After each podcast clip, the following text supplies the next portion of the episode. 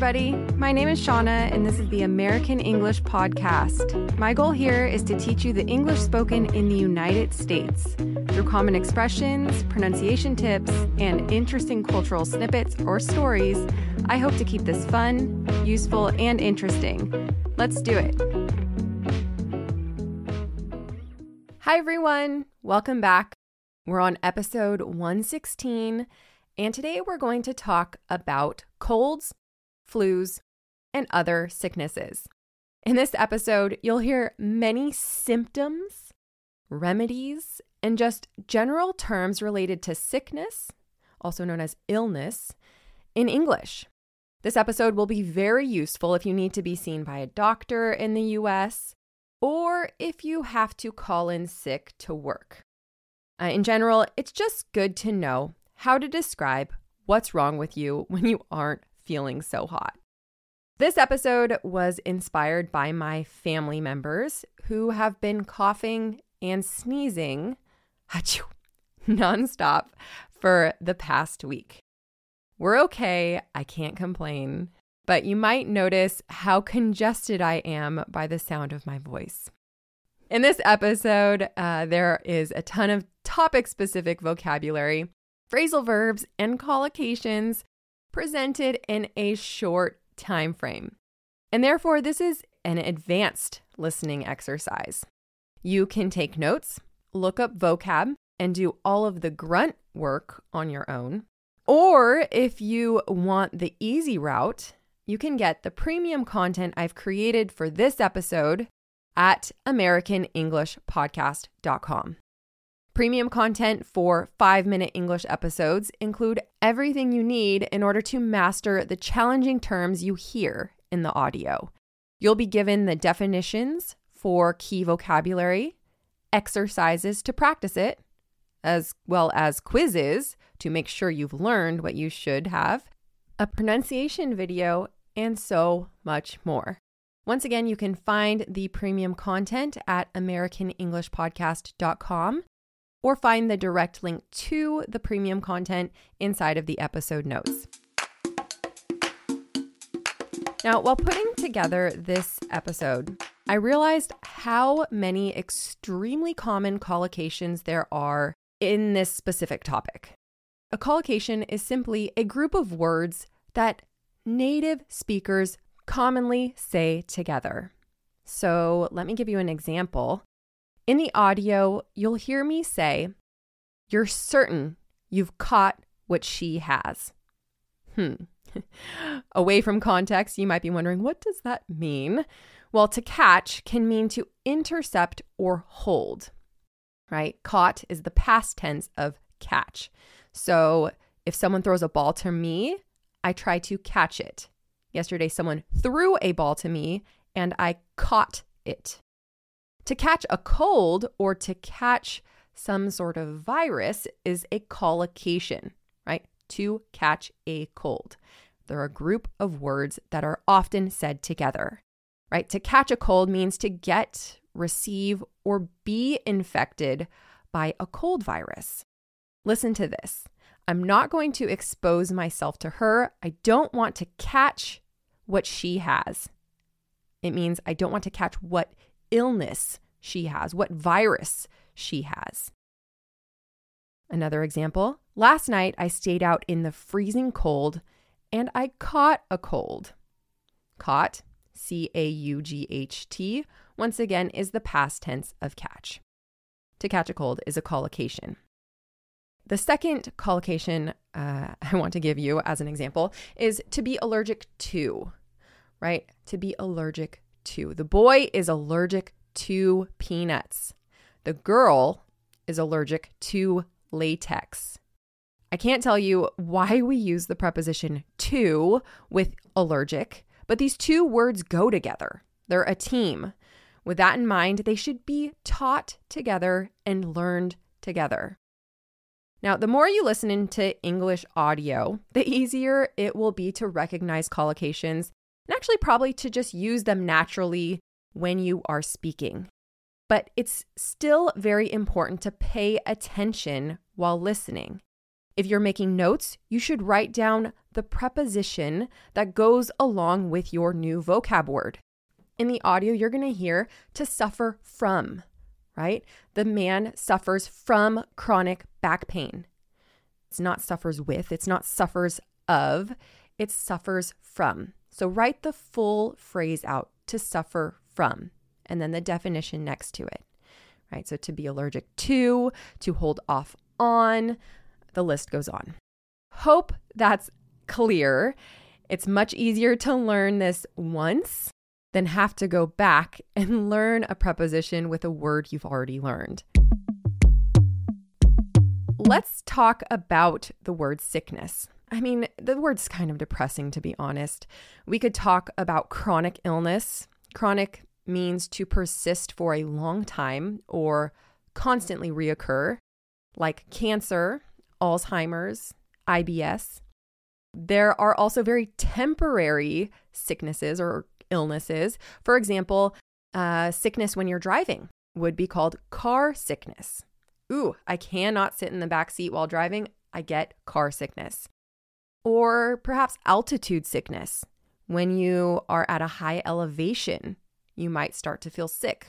You might start to get queasy, right? That uncomfortable feeling in your stomach where you feel like you might vomit, throw up, or puke.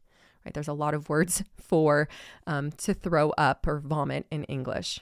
I think the most common I use is to throw up. You can get morning sickness, right? When you're pregnant and you also feel uncomfortable in your stomach, you have that queasiness. This topic is very broad. I could even touch on a woman's menstrual cycle and talk about cramps, that strong pain in your lower abdomen, and PMS, but we won't go there. In today's episode, I will mention a few common chronic issues, but the majority of the audio is about the common cold, flu, and general sickness. Without any further ado, let's begin.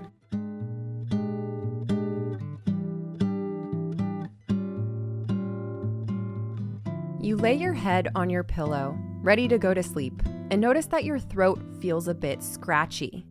You hope that a cold isn't coming on. A few days ago, you spent a day with a friend who was getting over a gnarly flu. Even though she claimed she wasn't contagious anymore, her symptoms were in full force.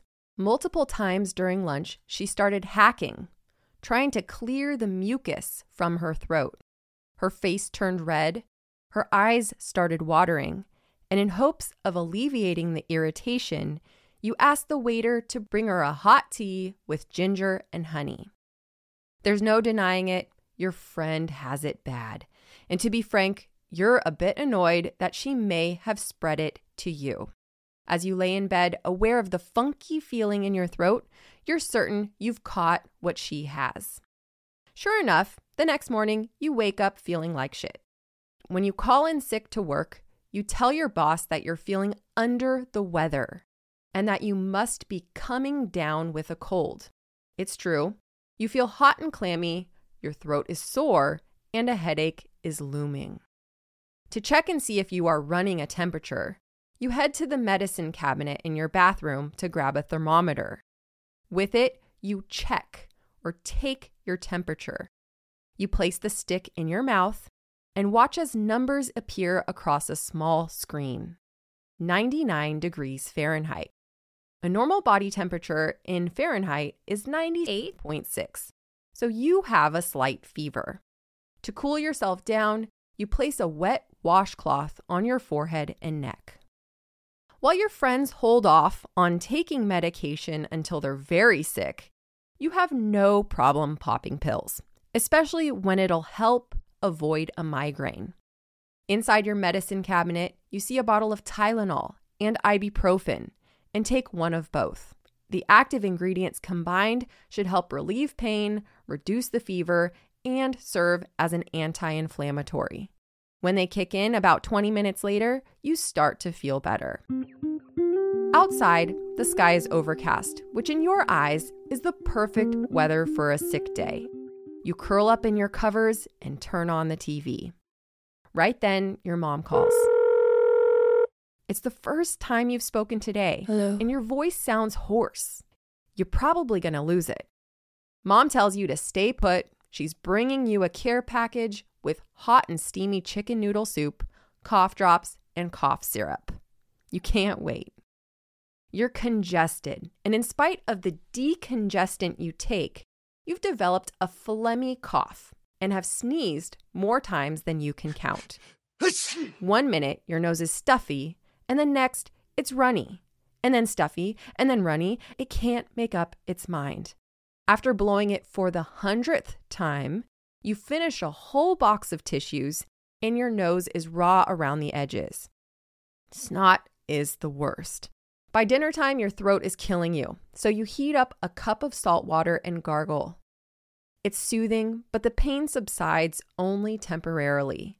Since it hurts to swallow, you put yourself on a liquid diet of broth, soups, juices, and smoothies.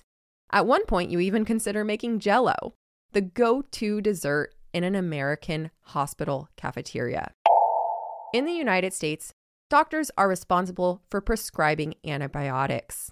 However, many other medications can be purchased over the counter at a pharmacy.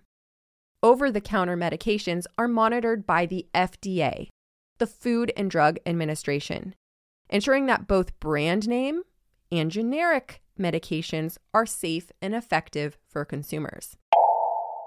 At around 9 p.m., you get the chills. You're shivering uncontrollably. So you turn up the heater, fill up your bath with hot water, and climb in. The relief is instant. While leaning your head on the back of the tub, you start to think about common types of sickness. As a kid, it seemed like the so called common illnesses were much more prevalent. As a child, you remember waking up to the disgusting feeling of your eye being sealed shut with mucus.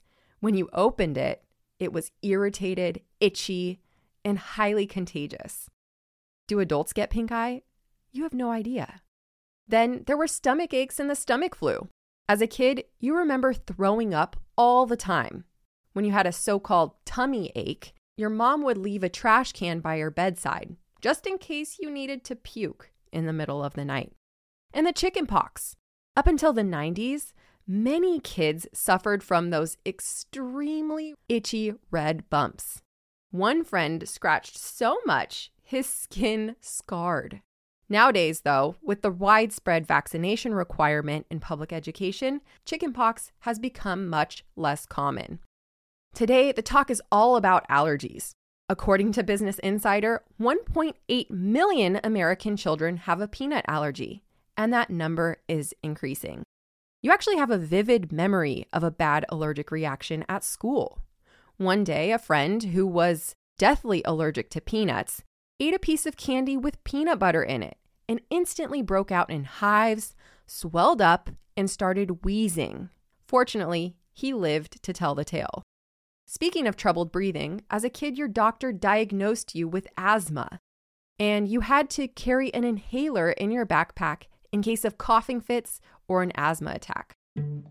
You enjoy the trip down memory lane and are happy to say that your situation could be worse. What you have is not a bad case of COVID or a serious case of the flu. You didn't get diarrhea and have to run to the bathroom all night. The virus didn't turn into a sinus infection or ear infection. You didn't need to get antibiotics. Also, your fatigue wasn't so bad, and you didn't have as much back pain as your friend complained about. For the next few days, you lie in bed, binge watching your favorite shows. Your humidifier is running, you rub Vicks on your chest, and let the virus run its course. It turns out self care alongside homeopathic remedies and drugs is the best treatment, at least for you, for your flu symptoms. Everyone told you to get better, and you do.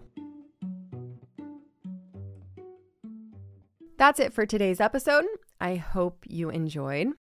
Lucas and I were sitting at the table the other day reflecting on childhood, and for some reason, we started talking about throwing up, which is, of course, a lovely dinner conversation. And he mentioned that he remembers throwing up all the time as a kid. Like he ran too fast and then he would throw up, or he, I guess, ate too much and would throw up. And I remember at school something similar. At my school, there was a janitor, uh, someone who cleans the bathrooms and cleans the cafeteria after students make a giant mess. And he used to have to go around the playground and pour sand on the piles of throw up across it. And I remember the different piles of sand all across the playground. It was something that we had to avoid. I'm not sure why they poured sand on it, not important, but I just remember it being much more common for kids to get that sort of, I guess, queasy feeling in their stomach and just puke. And I'm just curious is there any pediatrician listening to this podcast that can tell me why why do kids throw up a lot? Is it because their stomachs are weaker? Anyway, uh, hope you enjoyed. Once again, if you're interested in getting the bonus material for this episode, which will really help you learn the vocabulary, phrasal verbs, and collocations in it, you can sign up to all premium content or season three at AmericanEnglishPodcast.com. The link is also in the episode notes. Enjoy the rest of your day. Bye. Thank you for listening to this episode of the American English Podcast. Remember, it's my goal here to not only help you improve your listening comprehension, but to show you how to speak like someone from the States. If you want to receive the full transcript for this episode, or you just want to support this podcast, make sure to sign up to premium content on AmericanEnglishPodcast.com. Thanks and hope to see you soon.